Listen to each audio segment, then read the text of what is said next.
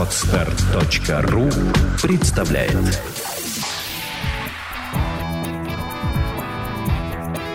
Александра и Андрей Капецки в лучшем психологическом подкасте «Психология, мифы и реальность».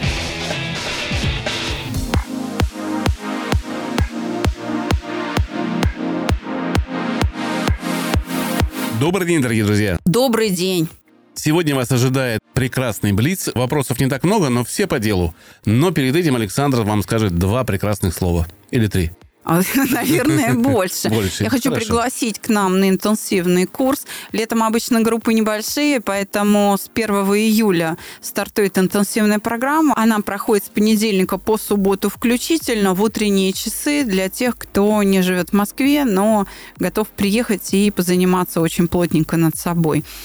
Вести будет наш научный руководитель Владимир Александрович. А буквально в среду 3 июля стартует стандартная программа для работающих москвичей, жителей области. Пожалуйста, приходите. В группах есть свободные места. На самом деле, я считаю, летом заниматься лучше всего, потому что группы небольшие, и внимание вам практически индивидуальное. Хорошо, поехали. Поехали.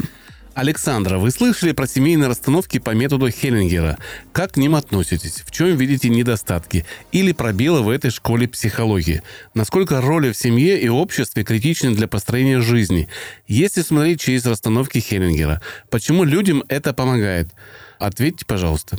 Отношусь к расстановкам по Хиллингеру с юмором. В некоторых землях в Германии они запрещены вообще. Просто запрещены законодательно. А причина? Вред, который причиняется пациентам. Насколько я слышал, там основатель Хеллингер сам попал под какой-то нацистский закон. Да, и это тоже есть, потому что, в, э, по-моему, последней его книге он там прям воспевает Гитлера. Кстати, эта книга в переводе на русский язык вышла без вот этой главы. Ее, ну, как бы Да, вырезали. да, ее вырезали, то есть на немецком она есть, э, на, на русском нету. Но изъян в этой школе ровно такой же, как во всех остальных школах. Мы можем осознавать свои роли, менять их, как-то эти роли распределять. Но эти роли мы усваиваем благодаря переживаниям. Понимаете, это не я придумала. Физиология организма человека такова, что эмоции – это то бутылочное горло, сквозь которое проходит все поведение. Нельзя обойти эмоцию.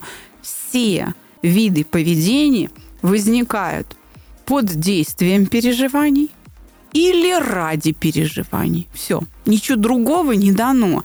Физиологи это еще в 70-х годах прошлого столетия установили. Поэтому если эмоции и умственные операции, которые ее образуют, не являются предметом, на который влияет метод, в том числе и Хеллингера, этот метод манипулятивный. То есть это просто, как вам сказать, детская забава, которая может быть... Вот здесь так вопрос, почему людям это помогает? А с чего вы взяли, что людям это помогает? Если это кому-то и помогает, то не потому, что метод Хеллингера помог, а потому что работают другие закономерности, потому что в уме произошли умственные операции, создались условия для угошения и изменилось сигнальное значение ситуации, разбираемых на расстановках. Это совсем, совсем не связано с самим методом Хеллингера. Знаете, самолет летает, потому что действует закон аэродинамики, а не потому, что кто-то его пустил. Вот толкнули там, и он полетел. Не потому, что его толкнули, а потому, что есть закон подъемной силы крыла. Все. Вот если ты знаешь этот закон, то тебе все равно, какой летательный аппарат строить. То есть, по сути, в принципе, даже если вы примените народный способ психотерапии у подруги или у друга с винишком или там с водкой, как наш народ любит, да? Или с розгами. Вы можете достичь точно такого же результата, если будете правильно разговаривать с друг другом. Любой метод, который э, применяется в, вашу сторону от психотерапевта, он имеет лишь запускающие механизмы, которые сами психотерапевты не знают, когда Не запускают. знают, да. Это происходит случайным образом. Они пытаются это поставить на законную основу, При- но при- часто не это так, не не выходит. так. Они пытаются это приписать себе, своим Да. действиям. А работа, на самом деле, другие закономерности. Грубо говоря, многие методы психотерапии дают какой-то положительный эффект. Ну, вот мне все время профессионалы говорят в отрасли, ну, вот этот же метод, вот здесь же он сработал, или там другой метод, тоже же есть же положительные эффекты, тоже же вот меняются у людей взаимоотношения с реальностью, да. Но процент процент этих людей от общего числа воспользовавшихся методом, он смешной. Это говорит о том, что случайный результат. Приписывать его самому методу не приходится. То есть, еще раз, да, он возникает, но эффект психотерапии в методах современных воспроизводится психологом, не приходя в сознание. Именно в результате действий специалиста этот эффект и наступает. Но специалист не управляет этим. Это просто так сложилось внутри клиента, что произошли изменения. А не потому, что он управляет этими изменениями. Еще раз, психологи оказывают свои услуги и получают какой-то результат правильный, не приходя в сознание. Понимаете? Точно так же ты прав. В темноте. ты прав. И бабушка на кухне, или там, не знаю, девушка на бензоколонке тебе кофе там принесла, оказала тебе психотерапевтическую помощь. Потому что, не приходя в сознание, человек применил закономерности физиологии. Да вот по радио два человека будут рассуждать о чем-то и вдруг натолкнут вас на мысль. И это будет точно такой же эффект на самом деле. И вы наверняка за- за- даже это и чувствовали, что «О, хорошая мысль, да я подумаю о ней». Да, это если ваше сознание и ваше общее состояние э, готовы к этому. А ведь они могут вас натолкнуть на совсем другую мысль и станет резко хуже. Бывает и такое. Пойдем дальше. Как понять, пытается ли муж сохранить брак? Он изменял. Из-за любви ко мне или из-за страха одиночества и потери поддержки, помощи, заботы, бескорыстной любви с моей стороны? Какие вопросы задавать? На что обращать внимание в его поведении? Огромное спасибо за вашу помощь. Пожалуйста. Пожалуйста, постараемся в этот раз помочь. Как понять, пытается ли муж сохранить брак? Из-за любви или из-за страха одиночества? Я думаю, что отличить это будет невозможно. Я полагаю, что в этой ситуации надо принять, что работают оба фактора. Оба фактора. И расчистить их, вот отделить один от другого, просто нет никакой необходимости. В этом случае, например, страх одиночества несет положительную роль. Он побуждает человека думать о любви. Вот так. И усиливать ее. И действовать, исходя из этих э, переживаний.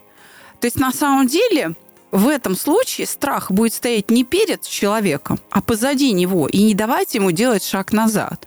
Это хорошо. Пускай боится. Тогда будет сильнее любить. Потому что эта любовь будет осознанной. Он прям будет четко понимать, ради чего он это делает.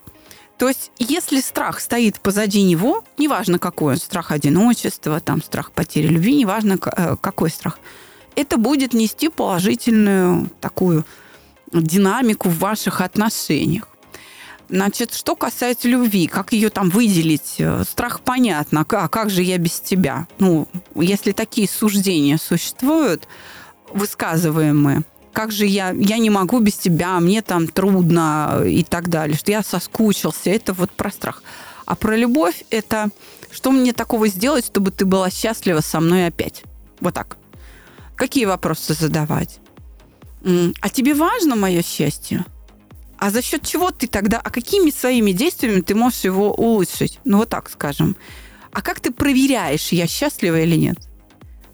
То есть что, что для тебя важно? Ты хочешь остаться, опять же, для чего? Если человек говорит, чтобы тебе было хорошо, я считаю, что я могу тебя осчастливить. Во, это про любовь, но такую про осознаваемую. Ведь любовь может и не осознаваться. Человек может не выражать или не иметь способа выразить свои чувства. Ему надо помочь. Знаете, надо ему как бы продемонстрировать это. Не обязательно своим поведением. Вы можете в кино там сходить и обсудить вот жизнь героев. Сказать, во, смотри как, ну, они же как-то решили свою проблему. И пусть он какие-то суждения высказывает. А вы будете высказывать свои и говорить, а я считаю, это потому, что он хотел, чтобы она была счастлива. Он понял, что он может ей это дать. И ему это было важнее, чем остаться одиноким. Он был готов остаться один, но зато вот и лишь бы ей было хорошо. Вот так вот отделяется. Но еще раз, такой ситуации два переживания будут перемешаны. И не старайтесь, не ожидайте, что ваш муж будет действовать только из любви. Ну, это уже уровень Бог. То есть тогда бы вы и э, не ссорились, не было бы измен, не было бы угрозы распада семьи. Так что и то, и то одинаково хорошо и несет пользу вам в попытке сохранить семью. А вот это вот э, предложение, на что обращать внимание в его поведении, это же показатель страха с ее стороны, что она Ай, тоже как... боится. Да, какой ты молодец, Андрей. Да, действительно. Вот страх, в котором она сама пребывает, что ее опять обманут, этот страх является тем фильтром, сквозь который она смотрит на поведение мужа. И этот фильтр искажает реальность. Ей нужно действительно перестать бояться. Но если она любит его бескорыстно, ну тогда не надо бояться. Это бессмысленно. Тогда она будет видеть, как есть. И понимать. У нее-то прояснится ситуация. Ну, видимо, чтобы убрать этот страх, нужно ответить на вопрос, какие вопросы задавать. Совершенно верно. Снять, Им да? просто нужно говорить. Им нужно обсуждать каждое свое действие. Наверное, это выглядит э, глуповато, что вот каждый шаг люди обсуждают. Но это путь. Путь в то, чтобы сохранить семью. Поехали дальше. Все больше проводится исследований по поводу взаимосвязей кишечника и мозга. Уже доказано, что заболевания ЖКТ могут вызывать такие симптомы, как тревожность и депрессия. Значит ли это, что таким людям не поможет работа с сознанием, пока физиологическая проблема не будет устранена? А интересно, а как это доказали? Вот меня интересует вопрос доказательств. Уже доказали, что влияет и вызывает тревожность. Это что значит? Померили? Да, померили. Тревожность после, но это же да. страх смерти фактически работает. Ну нет, не обязательно страх смерти. Действительно, если у вас проблемы с желудочно-кишечным трактом, то фактически организм находится в состоянии эндотоксикоза, то есть отравления собственными продуктами жизнедеятельности. В этом состоянии, когда организм отравлен, Конечно, ваша сопротивляемость, психическая сопротивляемость внешним факторам среды, она слабеет. Неудивительно, что возникает тревожность и депрессия. Но чтобы заболеть такими заболеваниями, тоже нужно находиться в неврозе это следствие невроза, да, да. а потом оно просто усугубляет да, этот самый невроз. Совершенно верно. То есть здесь и в этой цепочке не хватает первой части. Невроз, да. Источника, ЖКТ, да. невроз. И еще больше. Другая форма невроза. Происходит акт развития невроза, он видоизменяется, но тем не менее это невроз. Поэтому я отвечу так. У нас был подкаст о пробиотиках. Он называется «Схватка за жизнь» где в качестве гостя был специалист по дисбактериозам Хорошева Татьяна Васильевна. И она очень хорошо отвечала на подобные вопросы. Это человек, который желудочно-кишечный тракт лечит 40 лет уже. Понимаете? Очень большой специалист по как раз э, проблеме. Переслушайте его, пожалуйста, там ответы на вопросы. Как понять, любишь мужа или уже нет? Были многочисленные измены с его стороны, затем мой уход. Сейчас мы снова вместе, но оба как будто в депрессии. Секса нет. Просто как будто в заключении. Расставаться он не желает, потому что боится, что добрее и заботливее меня он не найдет. Внешне я не сто процентов в его вкусе. Здесь какие-то э, горки. Вниз, вверх, вниз, вверх. Неуверенность очень сильно сквозит здесь в этом вопросе какая-то, как мне кажется в ее состоянии она не сможет определить, любит она мужа или нет. Потому что сейчас это не актуально. Любовь ослабла, и даже если она присутствует, она вытеснена, вытеснена другими совершенно переживаниями, обидами, э, страхом, не знаю, отвращением к мужу и что-то такое. Недоверие, понимаешь?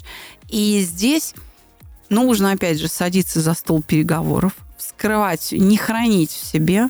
Проблему надо решать. Не надо ждать, что она сама с собой рассосется. Вот мы переехали. Дальше что? Надо жить вместе. А жить это что такое? Это прийти переночевать? Нет. Это взаимодействовать. Стройте новые отношения. Старые вы разрушили. У вас момент расставания был. Теперь берите и стройте заново. Для того, чтобы построить новое, а не то же самое, что было, другое, чтобы построить, нужно прекратить те переживания, которые были там. То есть вам вообще прямая дорога на курс саногенного мышления. Обоим. Вот тогда вы уберете старый хлам, и появится возможность построить что-то другое, новое, и быть более счастливыми. Тогда можно будет понять, вы вообще друг друга любите или нет. Сейчас, еще раз, ваше переживание любви, оно вытеснено. Вы сейчас живете, у вас доминируют другие чувства. Их нужно убрать, тогда любовь вылезет. Если она осталась, она вылезет сама собой. Не могу забыть бывшего.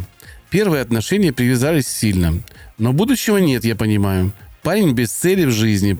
Постоянно бегаю за ним непонятно зачем. Хочу, чтобы и видел меня, что я взрослею, видел, что теряет. Мне 17. Знакомы два года. До этого даже не целовалась ни с кем. Пройдет ли? Безусловно, пройдет, как только вы измените свои отношения. Как только ваше желание будет осознанно. Вы там задаетесь вопросом, бегаю за ним непонятно зачем. Надо найти ответ на этот вопрос. Как только вы найдете ответ на этот вопрос, вы перестанете за ним бегать. Вот это навязчивое желание, неконтролируемое желание пообщаться уйдет, когда вы осознаете бессмысленность своих действий. Или даже вред от них. Вот и все. Ложь во благо, это правильно? Чтобы ответить на этот вопрос, нужно знать контекст. Еще раз, мы с тобой, например, на подкастах уже это обсуждали. Когда врач врет пациенту и говорит, да у вас все хорошо. Это во благо. Потому что он дает шанс выздороветь. Согласен. То есть нужно... Он не создает неприятных переживаний, которые отягчают состояние, включают механизмы, ведущие к гибели. Хорошо. Э, я тебе другую ситуацию возьму. Ложь во благо. Жена изменила и лжет, что не, не изменяла. Это, это не во благо. Это не во благо. Все. Вот и вот, все. Вот и все, да. Нужно определить здесь критерии благо. И кто е- врет? Если ложь во благо, то это правильно. Но только вот с благом надо разобраться. Можно ли как-то оправдать измену? Ну, смотря что называть оправданием. У нас был выпуск «Измена» и «Как пережить» один из э, ранних выпусков. Пожалуйста, переслушайте его. Там будет ответ на ваш вопрос. Да, можно. Оправдать-то можно все, любые действия. Вопрос в целях и в смыслах. Есть ли в этом смысл, тогда мы идем к цели и оправдываем. Вот так. Ради чего мы это делаем? Какой в этом смысл? Нужно найти его. И в этих двух параметрах будет ответ на вопрос, оправдывать или не оправдывать. Почему сердце как будто выскакивает и потеют руки, когда я пытаюсь сказать что-нибудь незнакомому человеку? Спасибо. Ну, потому что вы испытываете в этот момент страх. Человек описал страх. Все. Это реакция на ваш страх перед незнакомым человеком. Просто такая реакция. И вам нужно с этой эмоцией работать чтобы она исчезла. То есть, чтобы не эмоция исчезла, как все думают, что чувство покоя убирает эмоции, и человек становится безэмоциональным роботом. Нет, эмоции у нас всегда остаются. Но они работают по-другому. Реакция на стимул предъявляемый изменяется вообще на другой. Вот вообще на другой. Потели ручки, перестали потеть. Была аллергия, нет аллергии. И все, и вы живете счастливо и долго. Именно. Как отделиться от родителей? Живу одна, работаю 28 лет. Папа относится как к ребенку. Если еду одна в отпуск, скандал, истерика. Если с компанией, требует номера тех, с кем еду. Понимаю в какой-то мере беспокойство, но кажется, это перебор. Перебор. Перебор. Как отделиться от родителей? Смело взять и отделиться. У вас нет никаких препятствий. Никаких. Просто берете и делаете. Родители Э, считаю, что в вашем поведении не хватает взрослости, вот этой самостоятельности. Поэтому надо как-то ее проявить. Тогда они вас отпустят. То есть они должны видеть, что вы справляетесь с тем, с чем они думали, вы не справитесь. Тогда они увидят, что вы одну проблему решили, в которую они не верили. Вторую, третью. Все, они будут к вам за советом ходить. Да, это будет болезненно. Для родителей болезненно. Потому что, ну, ребенок же вышел из-под контроля, Страшно же. Здесь только любовь ваша может это преодолеть. Если вы понимаете, что они действуют не потому, что они вас не любят, а как раз наоборот, из любви к вам, вот так вот опекая чрезмерно, все, вы будете к ним снисходительны. Но нужно быть упрямым. Как взвешенно принять решение разводиться или сохранить брак? Детей нет. Какие аспекты принять во внимание, чтобы потом не пожалеть о принятом решении? Были многолетние измены со стороны мужа. Сейчас, говорит, переосмыслил все. Но мы оба в депрессии, хотя он это не признает. Ключевой фактор – это наличие или отсутствие любви. Все. Если она есть, то выход из депрессии – это такое дело техники – тогда брак можно сохранить. Если любви нет, тогда сохранять нечего. Вы не находитесь в отношениях, а, на которых строится семья. Вот и все. Поэтому нужно поступить так. Сначала убрать депрессию, потом увидеть, есть любовь или нет, и уже потом принимать решение. В таком состоянии вы не можете взвешенно принимать решение. Вы сгущаете краски. Помните еврейский, еврейскую пословицу? Если проблема решается деньгами, то это не проблема, это расходы. В данном случае полагаю, что это примерно так. Как мне, исцелившемуся от своих психотравм с детства, научиться общаться с людьми, здоровыми с детства? Мое мышление стало таким, как воины, и привыкшим справляться с огромными трудностями. При общении с людьми кажется, что они такие изнеженные и не знают совсем жизнь. Что тут посоветуете? Что менять? Возможно, он прав люди действительно э, вокруг него могут быть менее травмированы. И правда, он может быть прав в том, что он действительно лучше знает жизнь, потому что его больше трясло.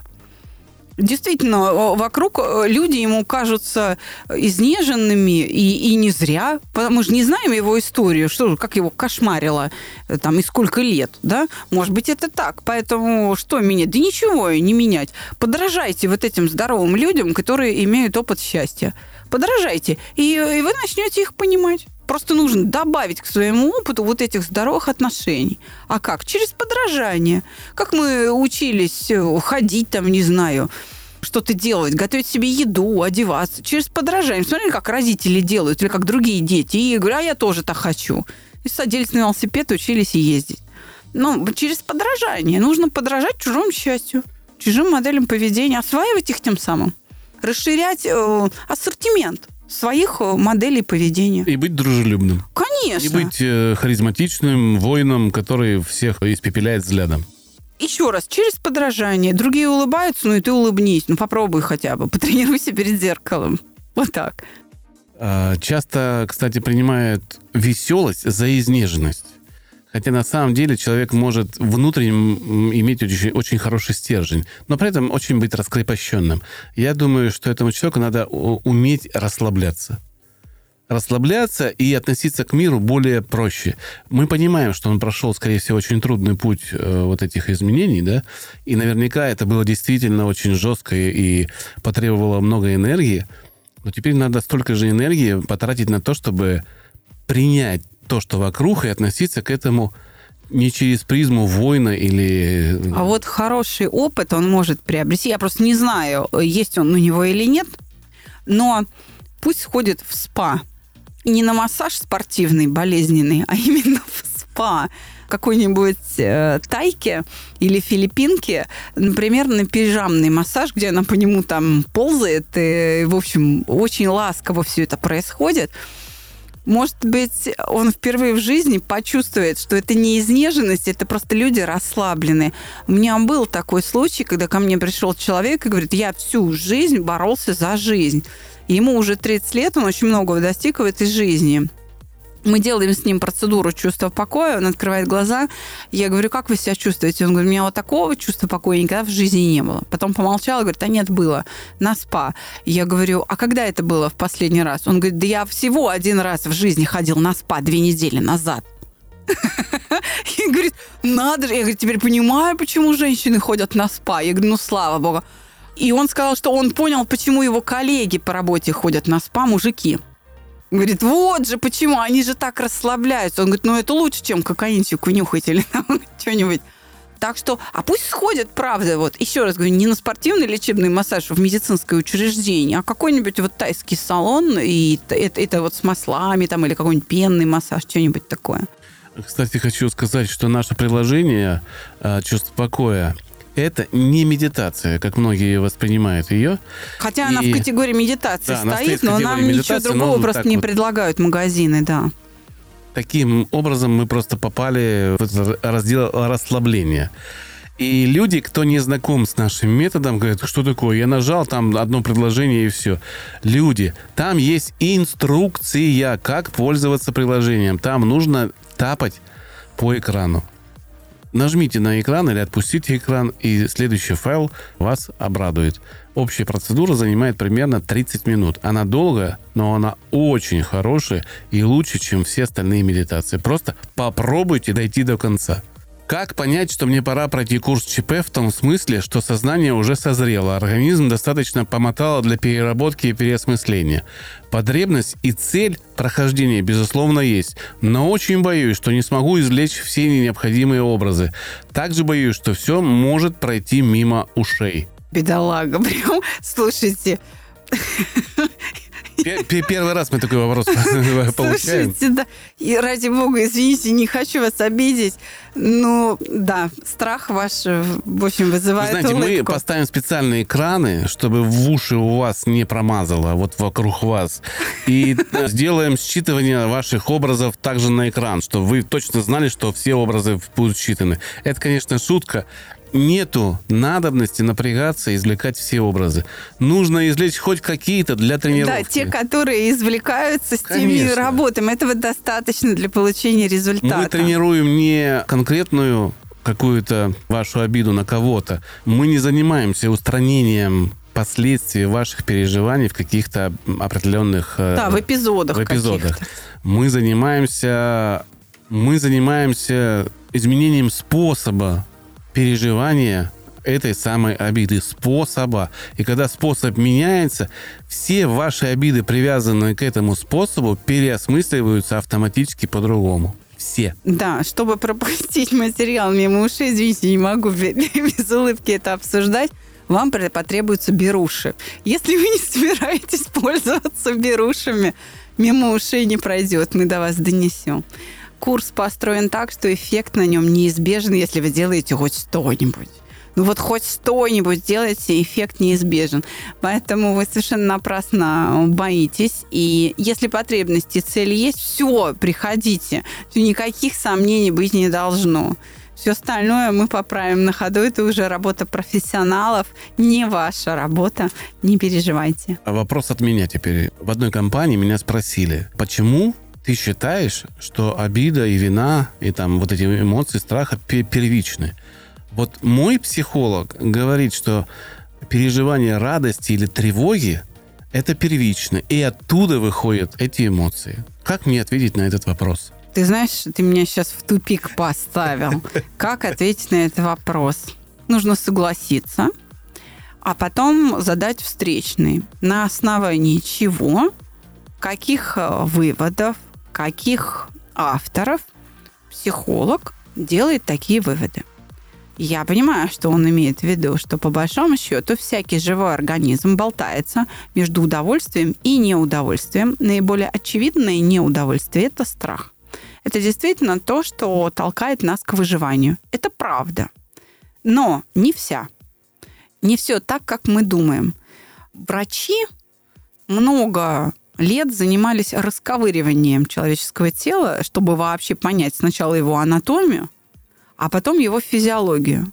Когда поняли, как устроено тело, вот тут кишки, они вот так вот лежат, вот это сердце, оно вот так лежит, вот это легкие, они имеют вот такой вид.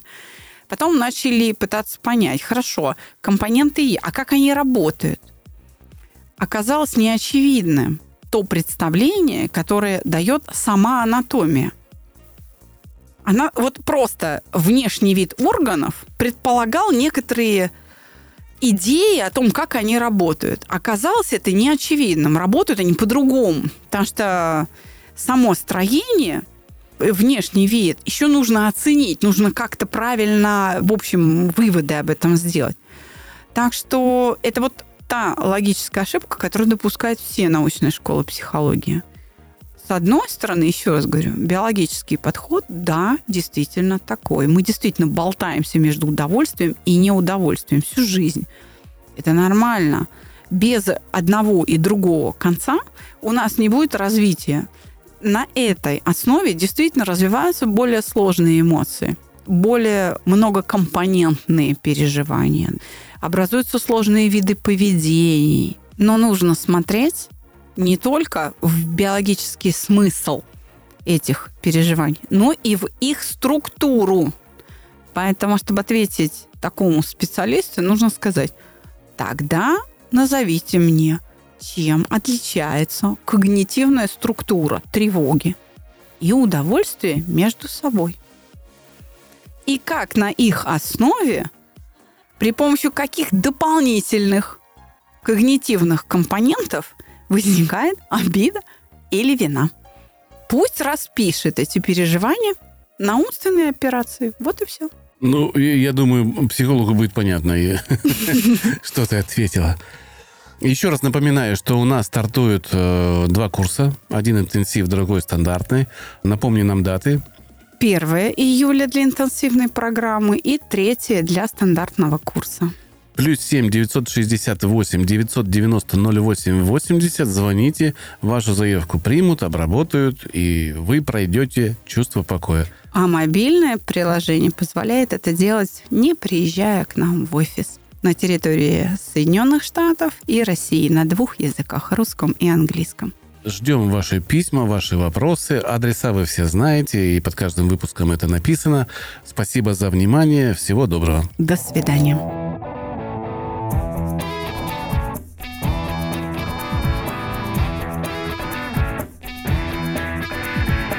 Психология, мифы и реальность. Слушайте каждый понедельник и четверг.